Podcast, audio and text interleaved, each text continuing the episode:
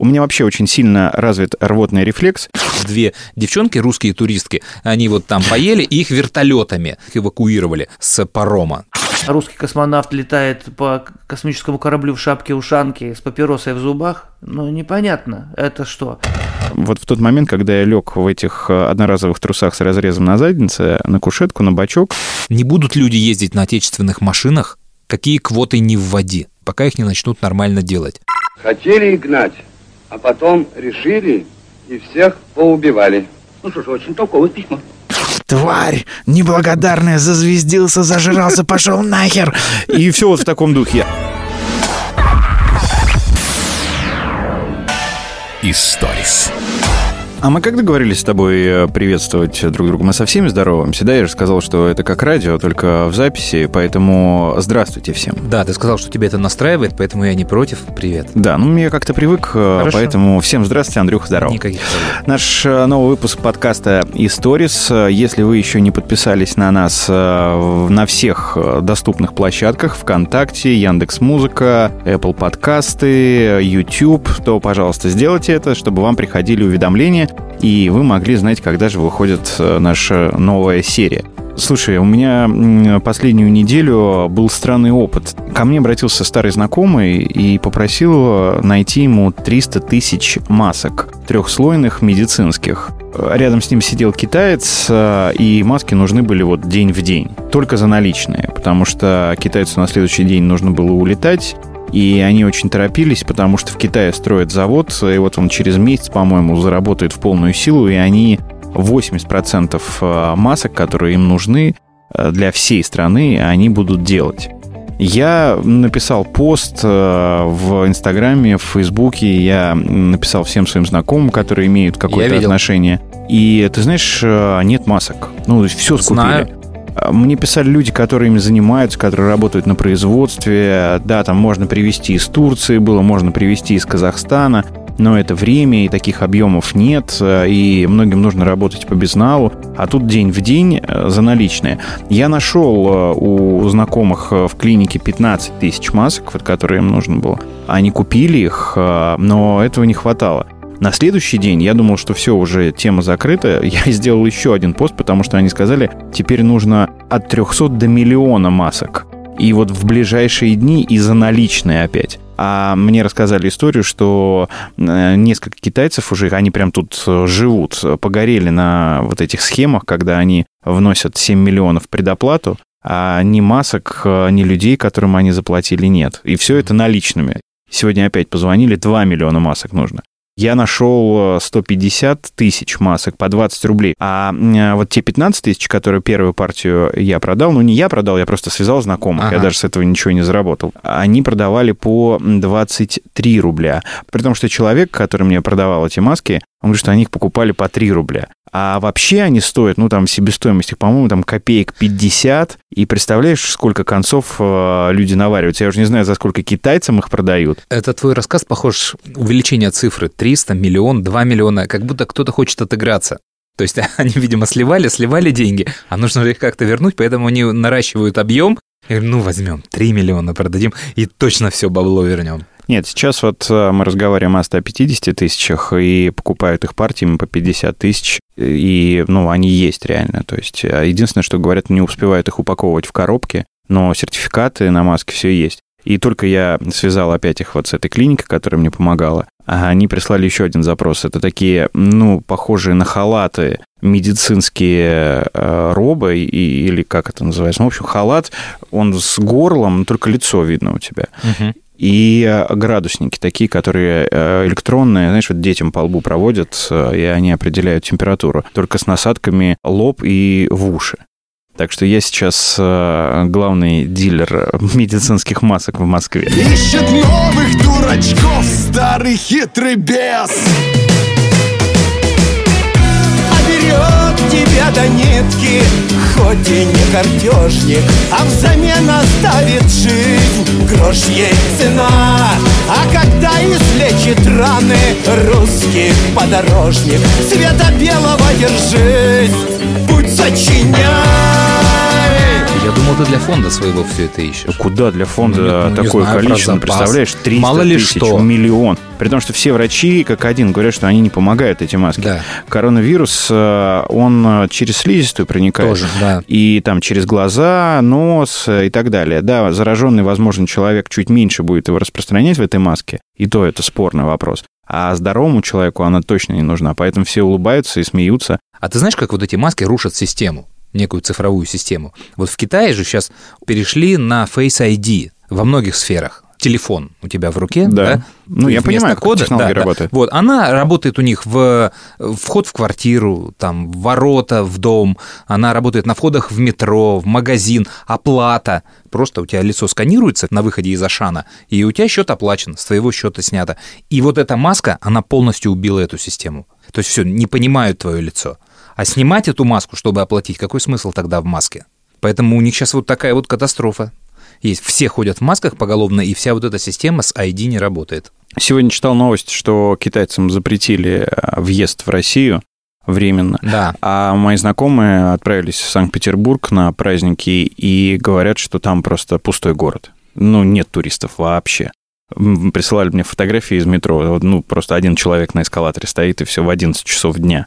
Когда такое было? В центре Санкт-Петербурга. Там, не знаю, что за станция конкретно. А у нас в Москве вводят э, систему распознавания лиц, сейчас тестируют. Она, в принципе, есть. Вот ее ну, на стадионах часто используют. Не знаю, у нас... или Ну, в нет. метро она есть. Да, вот в на метро. турникетах Да, да, да, да, да. На турникетах? Да. Про это не слышал. Обрати внимание, Да. вот когда будешь заходить в метро, там камеры теперь стоят. Это вот как раз система распознавания лиц, насколько я знаю. Мгм. Ее тестируют сейчас, может быть, она уже, конечно, не работает, но я про нее слышал. И вот вопрос, опять же, к маскам. Ну, вот надел я эту маску. Да. И что, меня эта система не узнает? Я в кепке или в шапке и в маске? Но она тебя не узнает, но часто это и незачем. Она же как будет, видимо, для прохода работать потом. То есть они и сейчас уже работают вот, ну, среди болельщиков там, знаменитая вот эта бегунья на футбольных матчах Кинси Валански, она же часто не могла пройти на соревнования, потому что ее опознавали. То есть у всех есть ее лицо, и сотрудники ее знают, и системы распознавания лиц работают. А в Германии, например, на митинги, на протестные всякие акции нельзя выходить, когда у тебя лицо закрыто. То есть ты можешь протестовать, это все разрешено,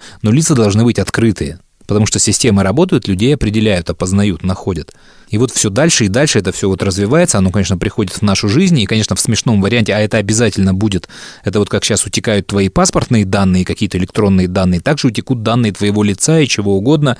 И будут вот эти рабочие манекены из фантастических фильмов. Идешь ты мимо магазина одежды, а манекен тебе впаривает Игорь. Купили недавно конверсы. И как вам? Не хотите сменить на Nike, если мимо магазина Nike идешь? То есть все про тебя знает магазин, он тебя узнал, из базы достал, все, что ты купил, посмотрел и рекомендует новый товар. Ну а в худшем случае это, конечно, вот эти истории выколотые глаза из фильма «Разрушитель за Сталлоне» на ручке. Ну или, не дай бог, там какие-то отрезанные головы. В общем, то страшное будущее из фантастических фильмов, оно вот уже вот-вот здесь. И только маска. Простая защитная маска трехслойная спасет нас от всего вот этого. За нами следят, я не узнаю. Обычных ребят, школа, дом, институт.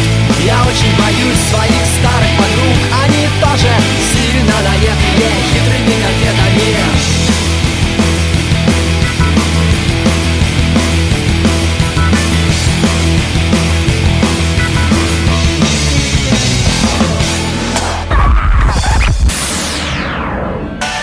Историс.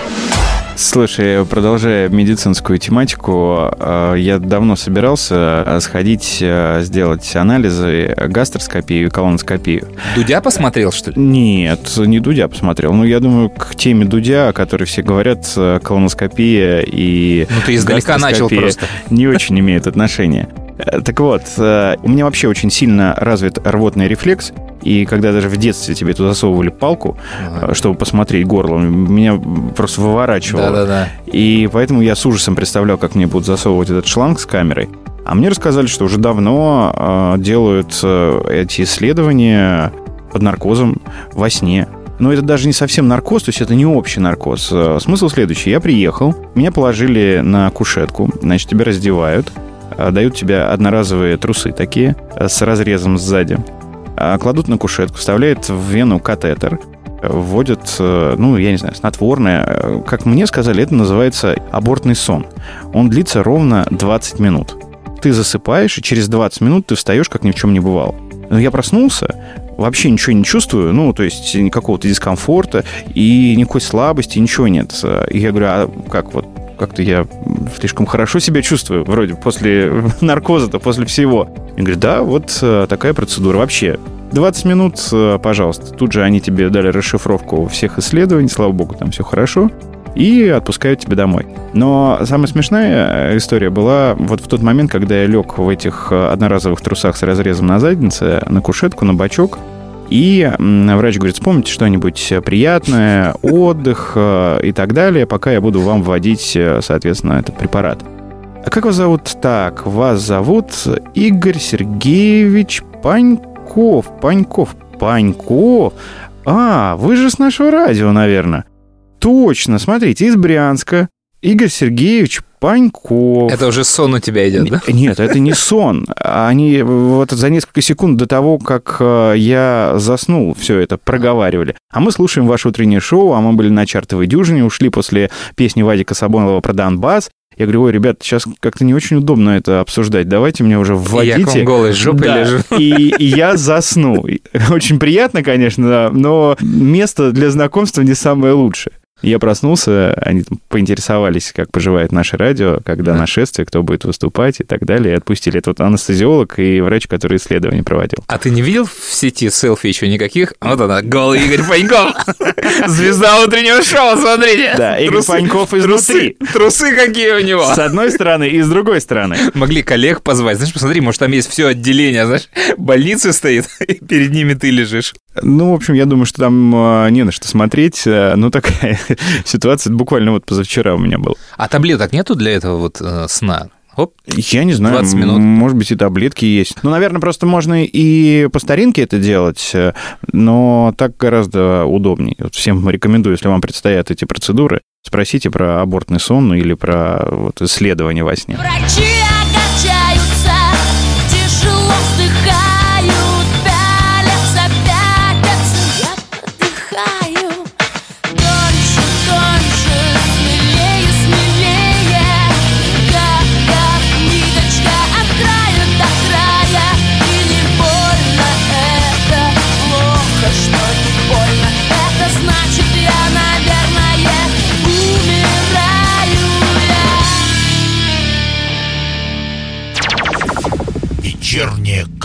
шоу «Чума». Слушай, а тут же этот лайнер отпустили, знаешь, да, в Японии на карантине. Он там недели две с лишним, что ли, стоял. Причем его же закрыли, когда он возвращался из круиза. То есть люди все готовились сойти на берег, а, пойти там на работу поехать. Ну, да, у всех же дела, все, график сверстан. И тут тебе говорят, не, стоять, ребята, вас швартуют э, в открытом море и не пускают тебя, сколько там, 14 дней, 17, по-моему, они не могли зайти.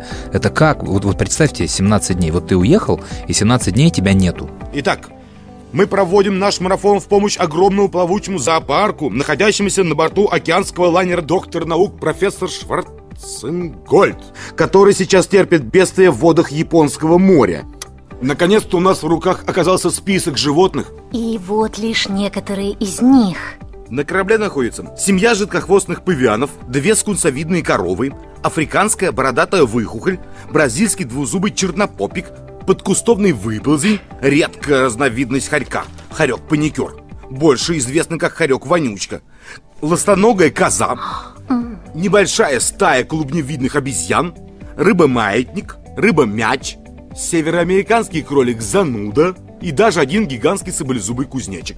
Э, там же и русские были, да, и я да, читал да, новость, да. что кто-то из э, наших граждан э, заразился уже коронавирусом именно на этом лайнере. Это все похоже, знаешь, на какой-то фильм ужаса, когда да, ну, вот да, и да, несколько да, да. дней, я не удивлюсь, если скоро снимут этот фильм. А ты знаешь, их, их же не выпускали из кают. А, даже из да, да, говорят, из кают а не еду выпускали. приносили? Еду при, при, корабли на кораблях привозили. То есть, во-первых, фрахт, да, хозяева этого судна, надо проверить, не разорились. То есть у тебя просто стоит судно, которое ты должен кормить, э, обеспечивать все условия для жизни, хотя тебе за это никто не платит. Я Очевидно, думаю, что слетел... было застраховано, но не знаю, от есть этого? ли страховка от этого, да. Да, слетел следующий тур. То есть там же, да, пришел, собрал новых, ушел, ушел, ушел. Там был марафонец, говорят, там какой-то токийский марафон 1 марта должен быть знаменитый, и человек туда плыл, чтобы подготовиться, и у человека вылетели тренировки, и говорят, он по каюте чтобы не терять форму. А я был в таких каютах, и я не знаю, как там можно тренироваться. И странно, что никакого реалти-шоу там, да, дроны не прилетели. То есть там все, расставляй камеру, как люди живут, у тебя дом 2 плавучий. Ну, наверное, из уважения к тем людям, хотя, мне кажется, у журналистов и у современных э, Никакого уважения. шоу, да. Особенно в Японии, когда они любят свои вот эти садистские шоу, там, да, чем, чем противнее, тем интересней. А я почему думал все время про этот корабль круизный? Ты плавал когда-нибудь на круизном Нет, я лайнере? боюсь. Я А, фанат «Титаника», и после э, того, как я посмотрел, во-первых, все документальные фильмы, прочитал все книги э, про «Титаник», э, я боюсь. Я-то наоборот, когда смотрел в детстве еще там «Пираты 20 века», в общем, любой фильм про катастрофу, ты всегда думаешь, да хрен ли, я же нормально плаваю. Ну что там, все, ну ладно, стало тонуть, ты быстро выныриваешь в коридор, быстро до выхода там, и все. И главное, отплывай побыстрее от корабля, чтобы тебя не затянуло. И с этой мечтой я расстался, когда мы плавали на паромах по скандинавским странам. Отплываем мы из Копенгагена, и последняя экскурсия в Копенгагене у нас в такой район коммуну крестьяне. Это коммуна хиппи, довольно старая. В общем, основной смысл, там можно продавать легкие наркотики на территории этой коммуны. Это не Амстердам, не Голландия. Для Дании это необычно. А она настоящая коммуна или это актеры? э, Нет, нет, нет, это, это настоящая. Туристов. это некогда настоящая. Сейчас она тоже настоящая, но не такая, как была раньше. Но флер этот остался. То есть заброшенность, все расписанное граффити, кумар в этот воздухе. И главная атрибутика это вот продажа этих легких наркотиков. А мы против наркотиков. Надо же сейчас говорить, да? Не знаю, Да, можно на всякий сказать, случай, да. на всякий случай, вот. И у них там, ну, марихуана, гашиш, вот такого типа. И они интегрируют их в еду. То есть они продают очень много кексов с марихуаной, Ну, как э, в пряники. кофешопах, Да, э, да, в да, Голландии. да, да, те самые. И все гиды перед этим настойчиво говорят, ребят, вы возьмите один, если хотите, но съели, пожалуйста, если у вас никакого прихода нет, вы ничего не ощущаете, не надо закидываться. То мне не достает. Давай я одну съем, вторую, третью, четвертую, пятую. Они небольшие. Не делайте этого. Не надо. Все, мы пришли, погуляли, посмотрели. Интересно, конечно же, я пробую. Я пробую маленький кексик. Не вставляет. А я был с, с женой, с Демкиной, ну, ты знаешь всех этих э, девчонок. Они меня... Хиппи. Да, я думаю, да, я думаю еще парочку, ну, дож- должен же быть какой-то приход. Они меня отговаривают, ну, я не сильно упираюсь, соглашаюсь, потому что я подумал, что развод. Я подумал, что не работает. Не буду Фу- деньги тратить. Фуфлыга, да, все, не хочу. Все, я съел, я расстроился, мне не понравилось. Мы выходим из этого района, садимся в такси, приезжаем в порт, и э, паром наш отправляется. И наступает вечер, и начинается качка, и меня накрывает. Долго как-то у тебя Да, а пищ- рассасывалось всё. пищеварение, Мгм. конечно. Это все приходит. Вот, а нам рассказывали случаи, когда э, предупреждали, что вот, мол, ребят, не нужно много есть. У нас были вот две девчонки, русские туристки, они вот там поели, и их вертолетами снимали, медицинскими вертолетами, то есть их эвакуировали с парома. Я думаю, ну ладно, по ушам тут ездит, просто запугивает. И э, накрыло меня вечером в каюте, а там каюты довольно маленькие, такие кубрики. Ну, представь себе купе поезда. Ну, примерно вот такая история, двухместная. Вот, и я лежу на верхней полке, и меня накрывает, и я, я все сразу понимаю про 6 съеденных кексов, там 8, 12, сколько я там хотел съесть, чтобы меня накрыло. Потому что я сразу же хочу на воздух, я сразу же поднимаюсь наверх, а если бы я съел штук 8 или 6, я бы вот за мной бы точно вверх вырвали, вызывали, да, вертолеты, да, потому что вертолеты сразу начинаются в голове, я бы выбежал на палубу, не знаю, держался бы там за штурвал, ничего бы не делал, и вот в этот момент ты понимаешь, что если паром тонет, то у тебя вообще ни единого шанса выбраться, если ты застал это на какой-то уже поздней стадии. Потому что вот есть каюты внутри класса outside, это у тебя иллюминатор, и, может быть, ты выскочишь в иллюминатор, если он открывается. А если у тебя каюта класса inside, то есть это внутри, то Опять же тебя вспоминаем «Титаник». это, это такие лабиринты. Ты, ты, ты просто вот если ты не можешь концентрироваться на выход, выход, выход, выход на этих табличках, а даже если ты можешь на них сконцентрироваться, это не факт, что ты его найдешь с первого раза. И я вот помню, как я вот под этим кексом пытаюсь выйти на улицу, и, и вот хожу по этим табличкам и не могу. И как крыса, знаешь, хожу вот по этим вот лабиринтам вот это вот. И ну, у меня, возможно, нет э, резкости, да, я не понимаю табличку, возможно, мозг отключился, может, если бы я был нормальный, я бы выплыл. Но когда ты понимаешь, что, а вообще, если ты тонешь, тебе нужно плыть по этим коридорам, и все люди, наверное, вот так вот выскакивают и плывут, а тебе навстречу вода, ни единого шанса. И, конечно, единого паника, все это очень страшно.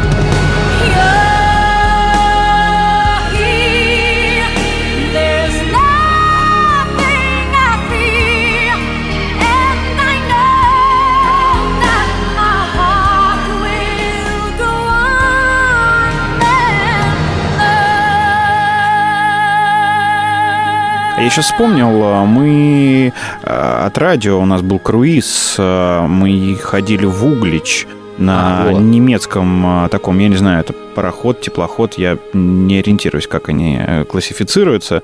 Мы со слушателями, там, победителями нашей акции отправились в Углич и обратно. Ну, там, э, ну, не совсем это круизно. Да, но Но, я... при этом был битком. Э, Этот корабль э, заполнен огромное количество взрослых людей. Для них на разных палубах, в разных там ресторанах, актовых залах были там и песни под гитару, и дискотеки, и просмотр кинофильмов. Оказывается, это такое популярное направление. И э, вот смотри, в пятницу мы выходили, в воскресенье вечером вернулись, стоило на одного человека э, путевка 48 тысяч рублей с питанием. Завтрак, обед и ужин. М, Это шведский стол, но достаточно приличный, в принципе, там много еды, э, даже за ужином, по-моему, бокал вина дают тебе, но все равно, в принципе, за такие деньги, наверное, можно в Турцию одному или в Грецию слетать. Да. А если на двоих, то, соответственно, умножаешь на двоих. А если вот ты семьей, четыре человека, то извините меня. И я там очень э, много возмущался по этому поводу, за что. Потому что каюта, ну, она, э, ну, как ты вот описал, просто купе, да? Купе, холодильничек, э, маленький телевизор висит и, соответственно, кровать. две. Окно есть? Да, окно Иллюминатор? есть. У меня причем Видишь? выходило это все на палубу. А. Да, и мы даже э, из каюты в каюту перелезали. Мы, ну, в какой-то момент просто хотели Это в прошлом году ты перелезал? это сделать. Да, Э, это- Прекрасно. просто в какой-то момент мы решили это сделать. Молодцы. И Бон это делал? Э, Нет, вот он не делал. А кто мы-то? Ну, я и другие коллеги по круизу. Ну, то есть 40 лет дядькам, а они решили перелезть из одного иллюминатора в другой. Это не иллюминаторы 48 были. тысяч. Это вот как в поезде. Именно э, так же опускалось, вот как в электричке, знаешь, раньше опускались, только электричка там не на всю опускалось Да, ну- окно, а здесь ты мог ее, ну, полностью опустить, э, вот эту штуковину. Ну, ты знаешь, просто вот этот сленг морской. Не Корабли плавают. не плавают, а ходят, да? Слушай, Э, мне кажется, это Мурманск всё- или Мурманск. Сейчас Да. назовешь окно, э, э, иллюминатор окном. Поэтому я на всякий случай все, иллюминатор. Я не знаю, бывает Гальюн, на кораблях окна. Да, да, да, на всякий случай захейтят. Но нет, им не послать его на дно. Поможет океан, свалив на плечи. Ведь океан-то с нами заодно. И прав был капитан, еще не вечер.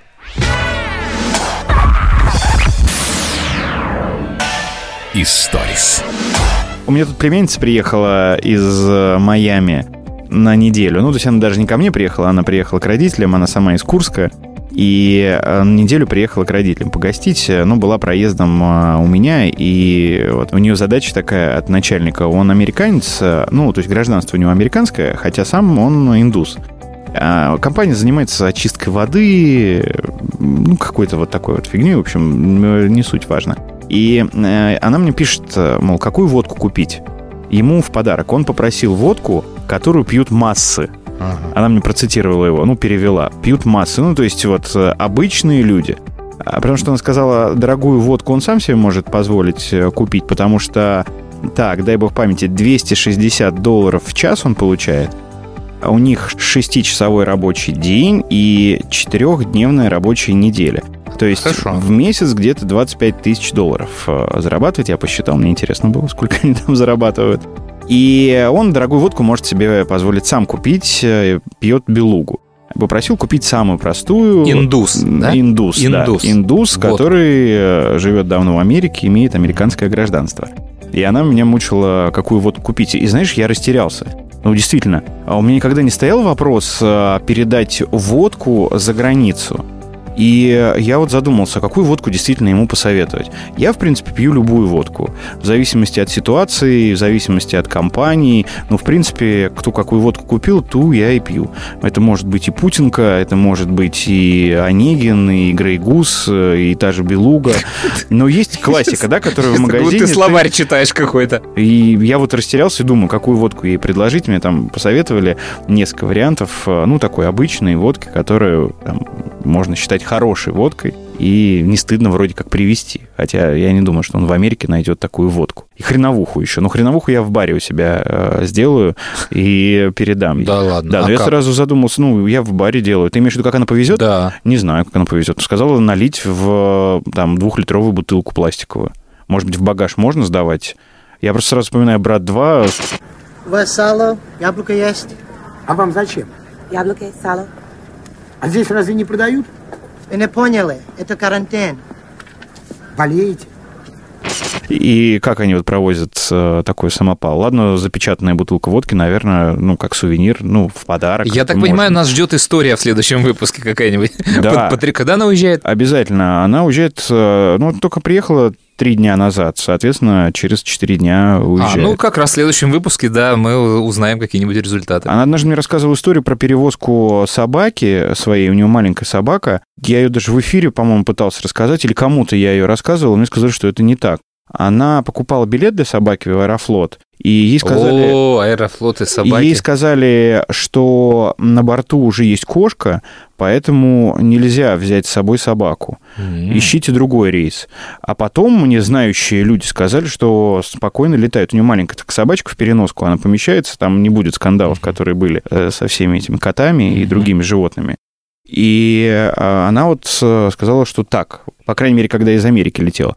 При том, что когда оттуда вылетаешь, они никаких документов э, у нее не спрашивали. Они у нее были там. А вот когда отсюда ты должен зайти с этой собакой, или наоборот, когда сюда прилетаешь, не помню, в какую-то из э, сторон, главный геморрой у нас. Ты должен найти в аэропорту ветврача, э, там специальный кабинет, э, отметиться, предоставить ему справки, и только тогда разрешат взять с собой животное. Неважно, собака это или кошка. Вот уроды. Историс. Рубрика. Смотри, у нас теперь будет рубрика «Открытый микрофон». Так. Ну, Я не знаю, как ее по-другому назвать. Это истории, которые нам присылают. Любой человек может прислать нам свою забавную историю, и мы постараемся ее поставить. Два главных условия – интересно и кратко. Не больше трех минут. Просто законченная самодостаточная история. Просто перед ее началом мы даем некую вводную, чтобы представить человека. Может быть, она что-то будет пояснять в этой истории. Может быть, нет, сейчас нет. Просто представим человека. То есть это Василий, живет он, я так понимаю, в Португалии, и в какое-то время работал дальнобойщиком между Испанией, Германией, ну и многими европейскими странами. И вот история, видимо, из того времени. Работал я дальнобойщиком, а на нашей фирме работали румыны. Я работал один, они работали вдвоем. Кто они, не знал их имена, просто знал их в лицо. Где-то в Германии на автобаме, значит, я остановился на паркинге. То есть я сделал свое расписание 9 часов, я больше ехать не могу. И впереди меня на, на паркинге стоял э, разбитый Volkswagen Golf. Его, видимо, оттащили на этот паркинг и оставили там, пока, не знаю, заберут хозяева или что-то там, наверное, у них не срослось, это уже было поздно, видимо, не забирали его никак. Стою я, приготавливаюсь поспать, там кушать себе приготовил, еще что-то там. Подъезжают эти два румына, значит, выходят с машины сразу и идут по направлению к Volkswagen. А я э, видел их, просто знаю в лицо, и так в шутку им говорю. Ну, я просто на- стоял на улице и готовил, и говорю им в шутку. Ребята, э, колеса мои от Volkswagen, а остальное берите, что хотите. А они говорят, да, да, да, да. Но я это сказал в шутку, короче. Ложусь я спать, и где-то в 3 часа ночи мне кто-то стучит в дверь. Я с просонья просыпаюсь, что за хрень. Открываю, и этот один из водителей румын говорит, Мэй, я поставил, короче, колеса там э, у тебя под фурой, мы поехали, короче. И побежал. Я, блядь, какие колеса, нахуй? Я пошутил, вы чё, блядь? Значит, светает, я выхожу с кабины и вижу такую картину. Стоит этот Volkswagen, который я до этого видел. Вы можете поверить, можете не поверить. Но на Volkswagen не осталось ничего. Только рама. Они сняли все. Они сняли двери, стекла, сиденья, мотор. Я не знаю, сколько они работали, потому что я такой уставший был, я спал, я ни хера не слышал. Короче, они разобрали Volkswagen полностью. Колеса, правда, оставили у меня под фурой. Я их выкинул сразу. Вот такие вот трудолюбивые румыны попались. После огней вечерних и гудков машин Мчится тихий огонек моей души Тихий огонек моей души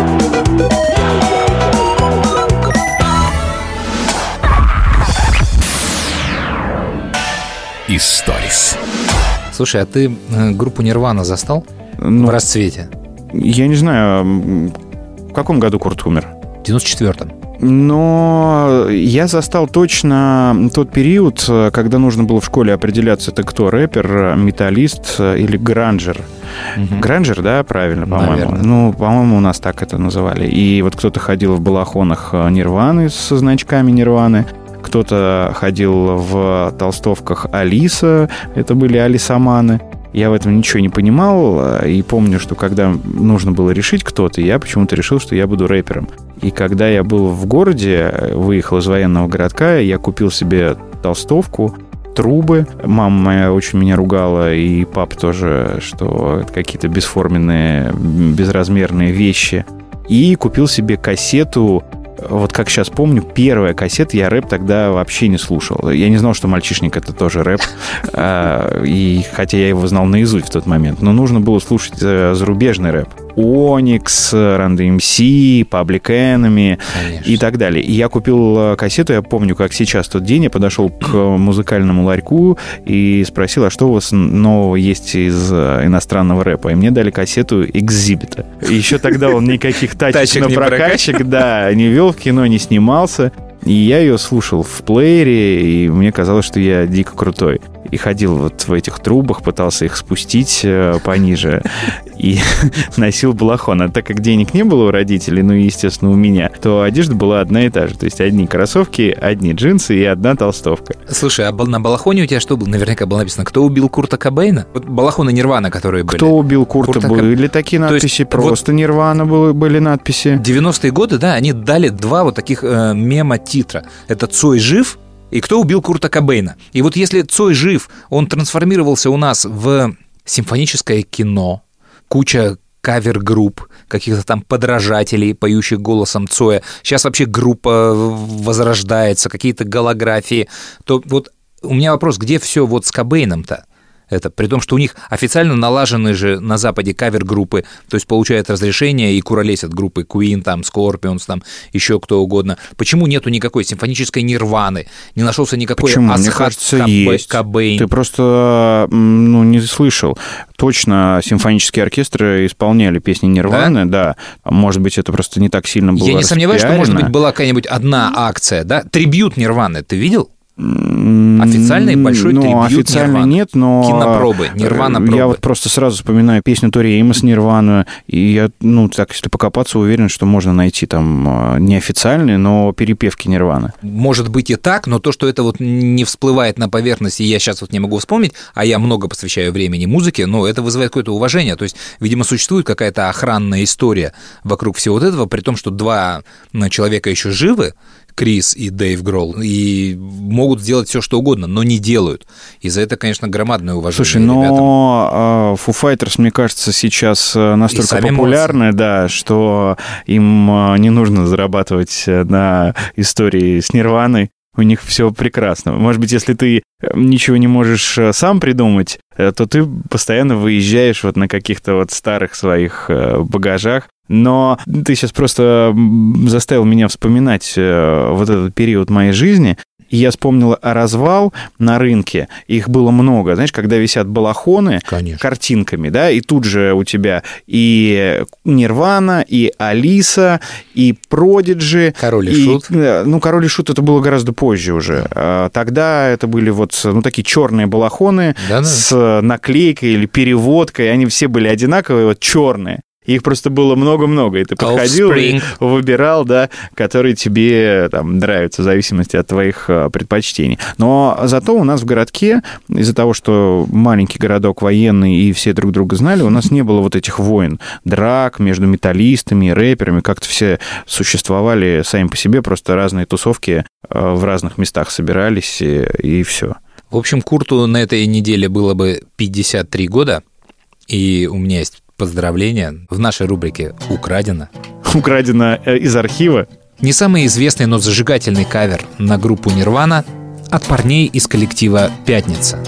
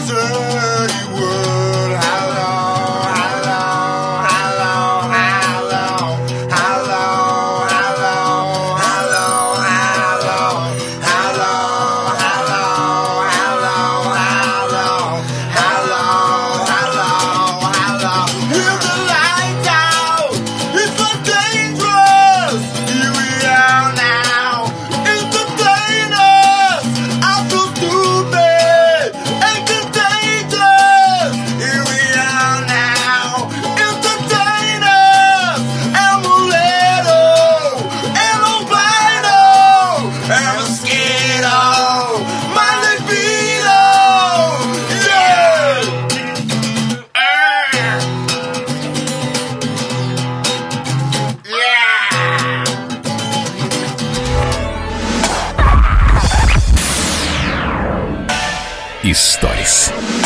Про кино. Я тебе обещал в прошлой программе сказать, почему мы будем говорить про кино, почему я все время говорю про кино, блоги веду про кино, программы делаю про кино. Потому что у меня есть такое стойкое убеждение, что война добра и зла в мире, она ведется. И каждый раз, когда Сарик Андреасян выпускает свой новый фильм, где-то далеко за печатную машинку садится Вуди Аллен и старается восстановить этот баланс.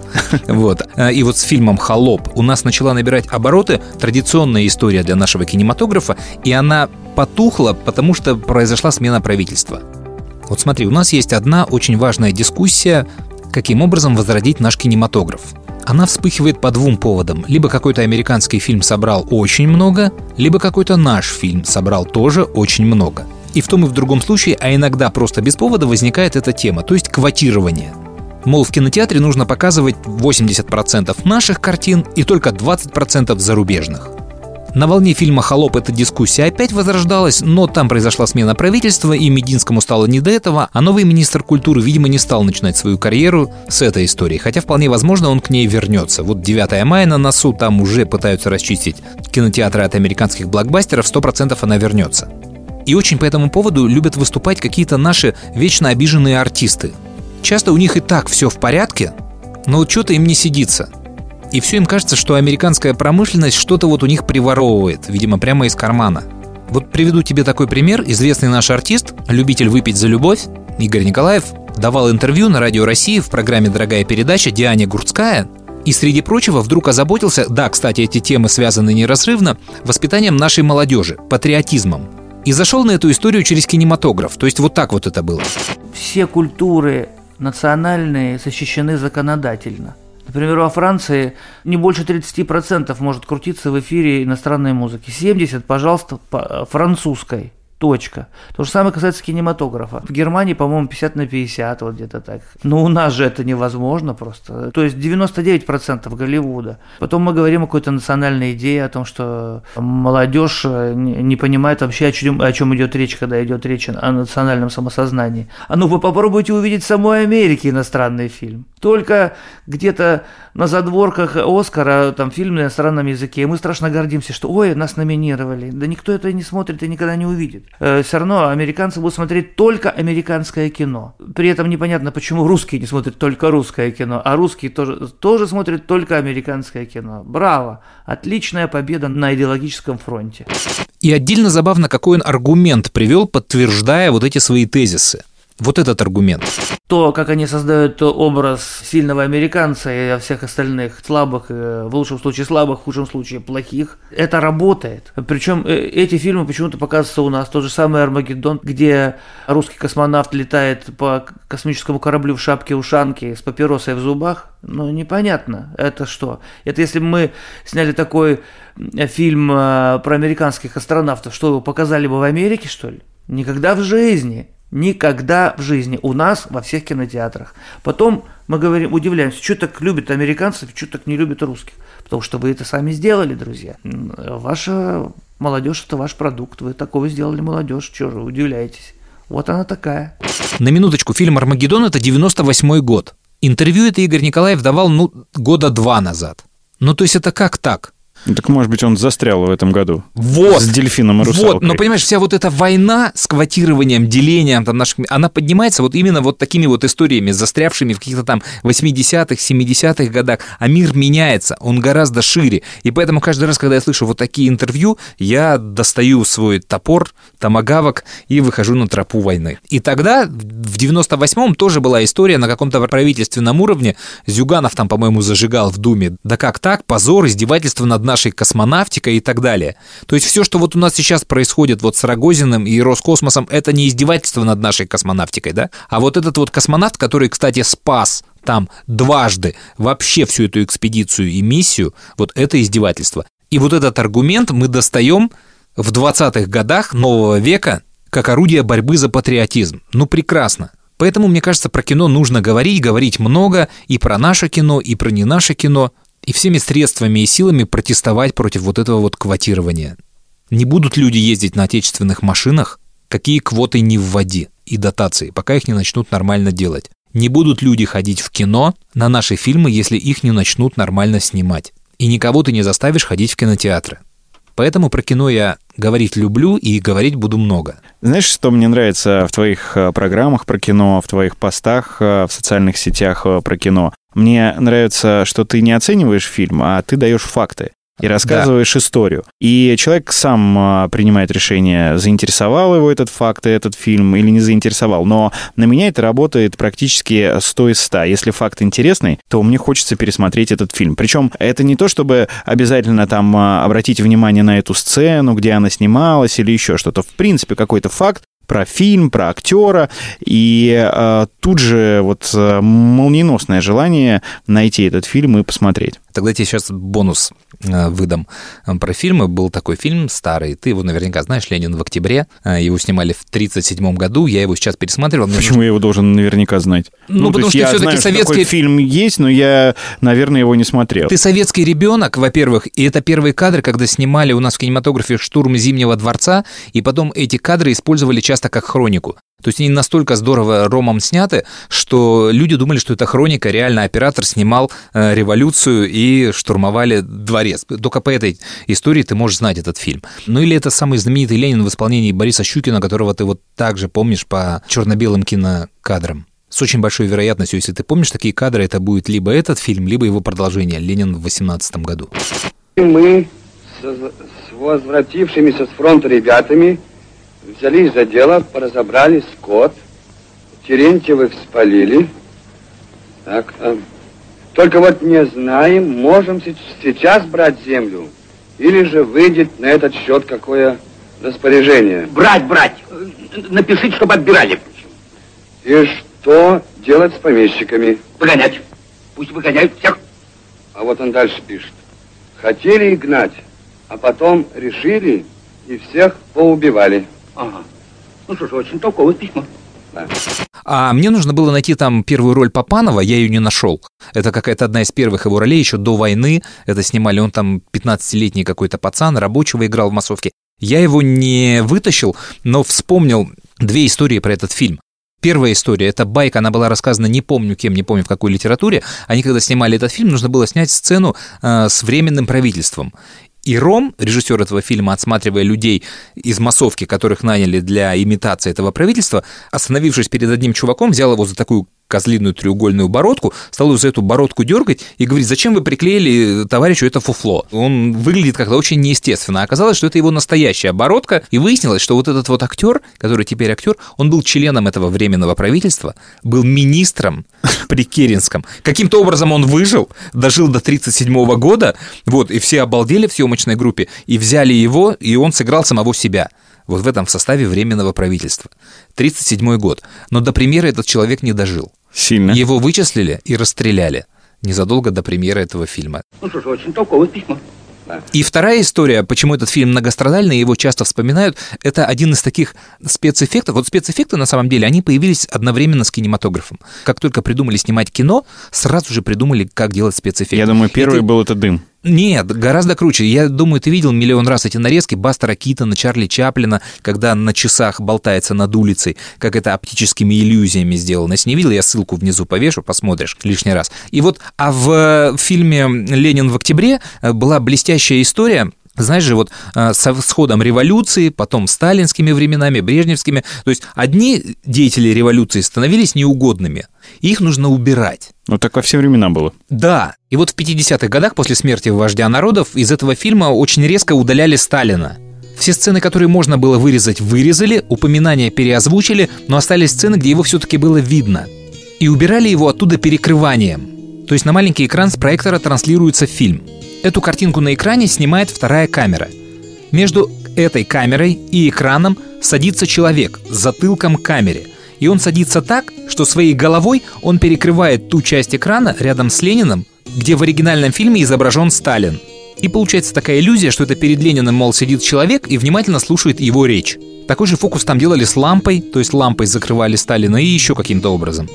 И это очень забавно, это вот, ну, мне кажется, один из первых таких вот спецэффектов, таких довольно топорных в отечественном кино. А вообще, конечно, многострадальный фильм с этими всякими переозвучиваниями, вырезаниями. Ну, ну и вообще, конечно, смотреть его сейчас не стоит. Надеюсь, никто и не будет.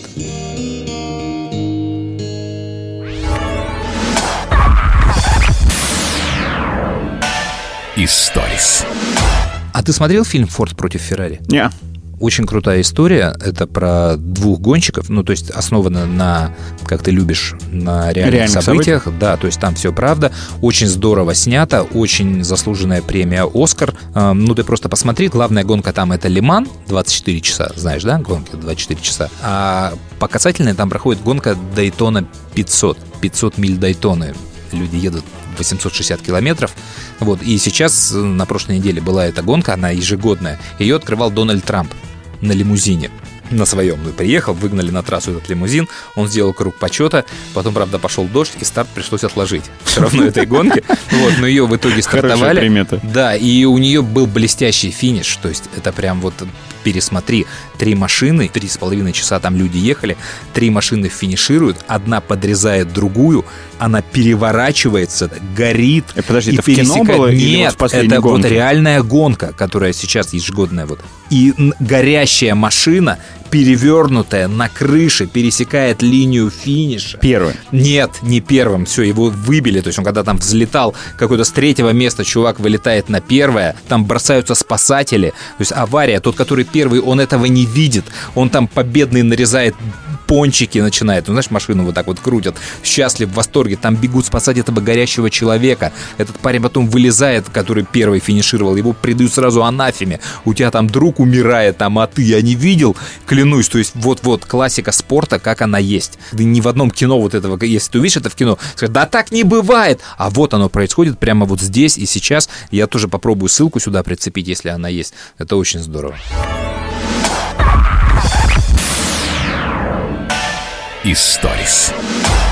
А ты знаешь, вот что у нас по фидбэку выяснилось, что, может быть, тебе это будет неприятно слышать, но я не знаю, что с этим сделать, потому что регулярно возникает эта тема, что ты и Бон — это два самых противных диджея нашего радио, потому что вы не общаетесь с своими поклонниками, вы не отвечаете на какие-то личные сообщения. В общем, вы не отвечаете взаимностью на любовь, которую вам выражают слушатели. Поэтому почему-то наш подкаст хороший, а вы говно.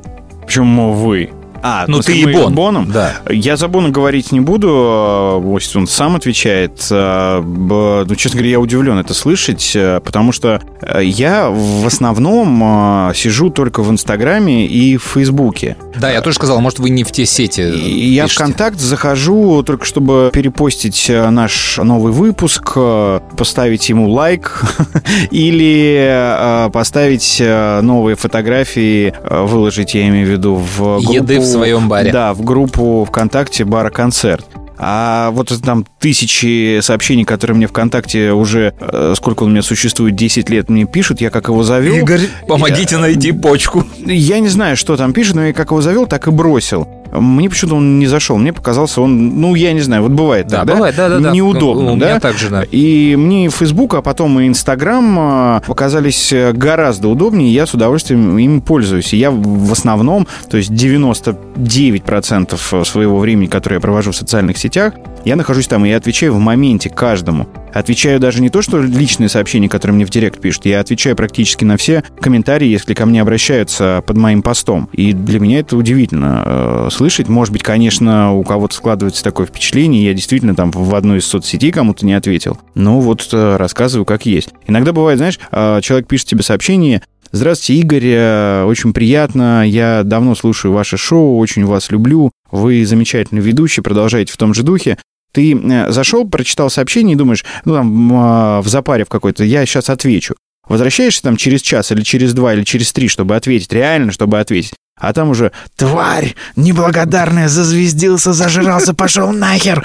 И все вот в таком духе. «А, ну, два часа назад вы меня любили! Я еще даже ничего не ответил. Ладно бы я как-то сухо ответил или еще что-то. Хотя я не часто использую там смайлы и эмодзи э, в переписке, и, может быть, мой тон кажется каким-то нелицеприятным. Э, Ну, я со всеми стараюсь быть милым, добрым и войти в положение. Вот тут вчера буквально написал парень, э, переслал пост о семье, которая живет в Подмосковье в гараже с двумя детьми, и они ведут э, прямые трансляции, выкладывают о своей жизни ролики в интернет, и последний ролик был под песню 2517, но она там саундтреком звучала. И парень написал, не знаю, чем вы можете помочь, ну, помогите. Я переслал его письмо, нашему руководству. Мы действительно собирались и думаем сейчас, э, как помочь. Ну, мы сразу ребятам отправили билет на 2517. Я не знаю, нужны они им или нет. э, Но... Ты сейчас, как вы помнишь историю про себя и Козырева рассказывал? Ты точно так же. Ребятам билеты послали. Билеты послать. Ну, слушай, я э, не могу помочь всем.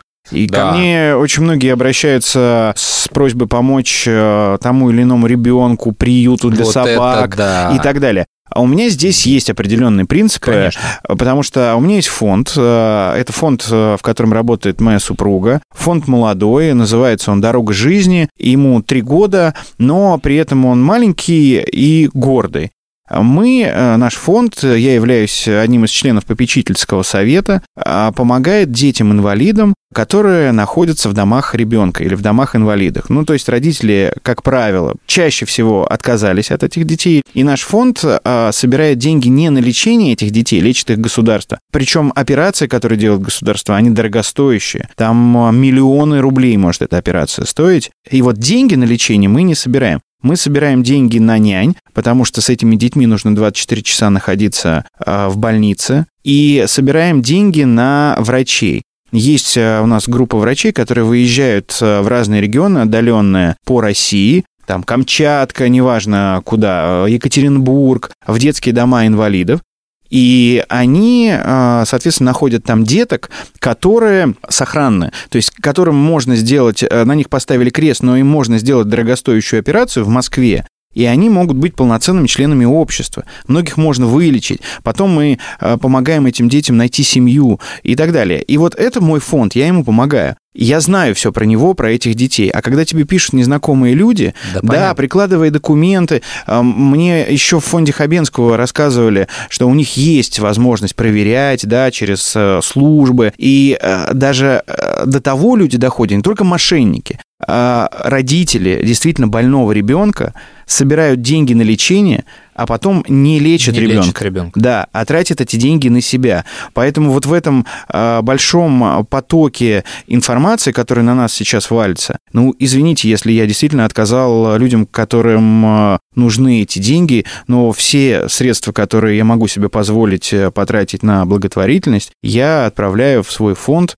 и, а, возможно, вам я отказал, вы тоже теперь меня считаете мудаком, или вот, э, как ты сказал, э, кто мы там с Боном. Я, правда, за Сашу говорить не буду, я не лезу в его соцсети, не знаю, но вот про себя могу это сказать. Ну, абсолютно нормальный и Человек. предсказуемый ответ. Хорошо, что ты начал о своем фонде. Я тоже принимаю участие посильное в его работе. И это же был твой первый опыт, когда ты был у меня актером, аудиосказку делал для Да. своего фонда. Да, можно я кусочек поставлю? Да. Когда Игорь у нас актерствует и записывает аудиосказку для своего фонда. Ты расскажи, кстати, про эту историю. Что это была за история? У нас И- была акция. Любой ребенок мог э, написать свою сказку, и потом мы выбирали лучшую сказку, голосовали. У нас э, было прям жюри из разных э, областей. И победитель э, получил э, возможность озвучить свою сказку известными людьми и неизвестными людьми в том числе. И мы, собственно, сделали такую аудиокнигу, которую э, сейчас выложили на Литрес. Ее можно купить, и часть средств с продажи этой книги пойдет, ну, агрегатору, естественно, там, сайту, а остальная часть пойдет в фонд «Дорога жизни». То есть она доехала таки Да, до ехала, эфира? да, да, есть. да, да. А, ну, Спасибо ладно. большое э, нашим друзьям, которые помогли. И тебе, Андрюк, большое спасибо, что ты собирал эту сказку. Компании Universal большое спасибо, что предоставили музыку э, для этой сказки. И вообще всем, кто принимал участие в записи. Сказка о том, как киноман поспорил с книголюбом. Автор Быкова Софья.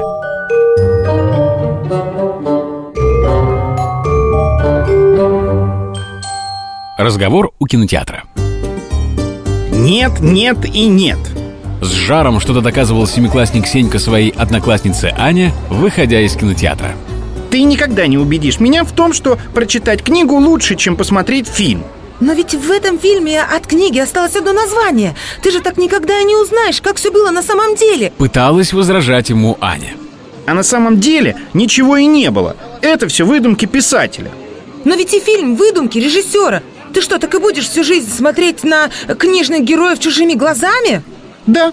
Зачем напрягаться? Тратить время на чтение, что-то там представлять, додумывать, когда режиссер все это уже сделал за тебя. Ты уверен?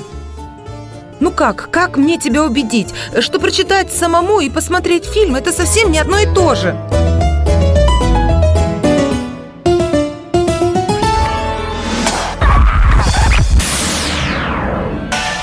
Историс.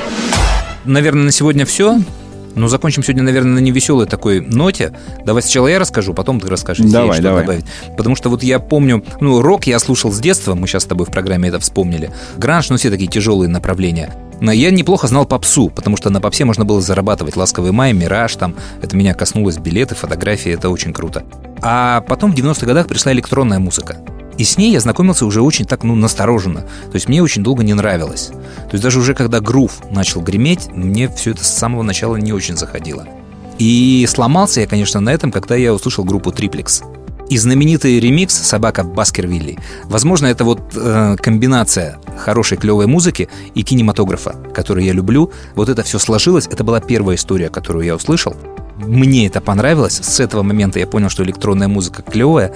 Я очень хотел делать такую же музыку. Я ее потом делал. То есть на бит накладывать фразы из фильмов. И много кто потом это делал. И Грув, и тот же Триплекс, там все они стали это делать. Лучше меня, собственно, поэтому я это не стал. И поэтому, конечно, э, группе Триплекс громаднейшее спасибо. И вот на днях, собственно, Андрюхи Иванова не стало.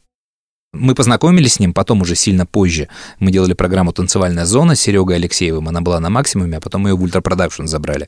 Он приходил, давал интервью, мы не дружили, но я вот просто с ним познакомился, и мне было клево познакомиться с человеком, который вот, ну, был важной такой точкой в моей жизни. Для многих, кстати, он э, человек, который сделал ремикс на бригаду. На Ну, «Бригаду», вот тема из конечно. бригады.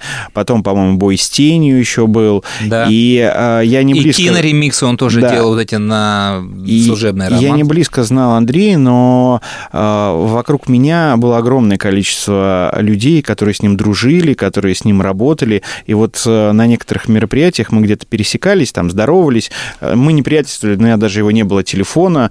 Э, Я думаю, что он даже не знал, кто я, но я знал. Для меня он тоже был э, такой иконой. Вот как Грув, так и Триплекс. Но мне почему-то казалось, что Грув это вот попса, а Триплекс это вот И- более, да, более да, умная да, да, точно. и какая-то вот такая более Очень точно. фирменная э, музыка. И сам он был очень такой, ну, вот насколько я мог судить по нашим а, коротким встречам, очень жизнерадостным, добрым и классным парнем.